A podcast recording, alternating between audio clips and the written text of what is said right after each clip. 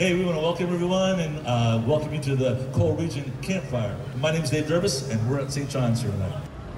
All right, guys, back to where it all started here. Let me fish dinner review. St. John's summer picnic, annual summer picnic. Two days, Friday and Saturday. This is the hottest day of the year. One thing to keep in mind in high school, this was a very good date spot only if you were already going out with the girl. This wasn't a first date spot. That's your Block Party. This is if you have something established already. You go here, a little low key, a little more intimate.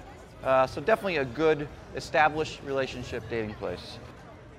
All right, now on to the review. We got $20 worth of tickets here, which actually is a lot of money here. They have a beer garden, they have funnel cakes, they have ice cream, baked goods, obviously the raffle games.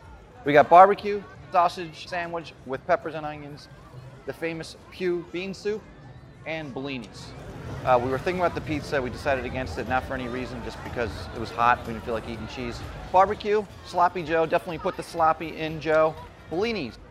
They were a little flatter than when you found at uh, St. Nick's.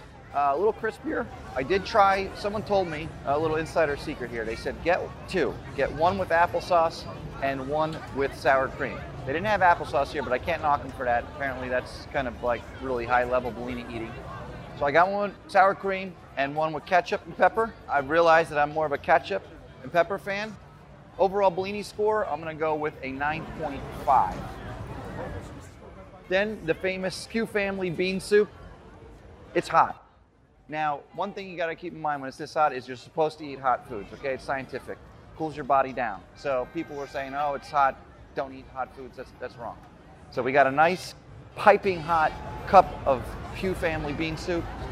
And I gotta be honest with you, I'm not even a bean soup guy, but that was a 10. Probably the best bean soup I've ever had. Might be the only bean soup I've ever had, but that's fine. It's still a 10. Overall score, St. John's.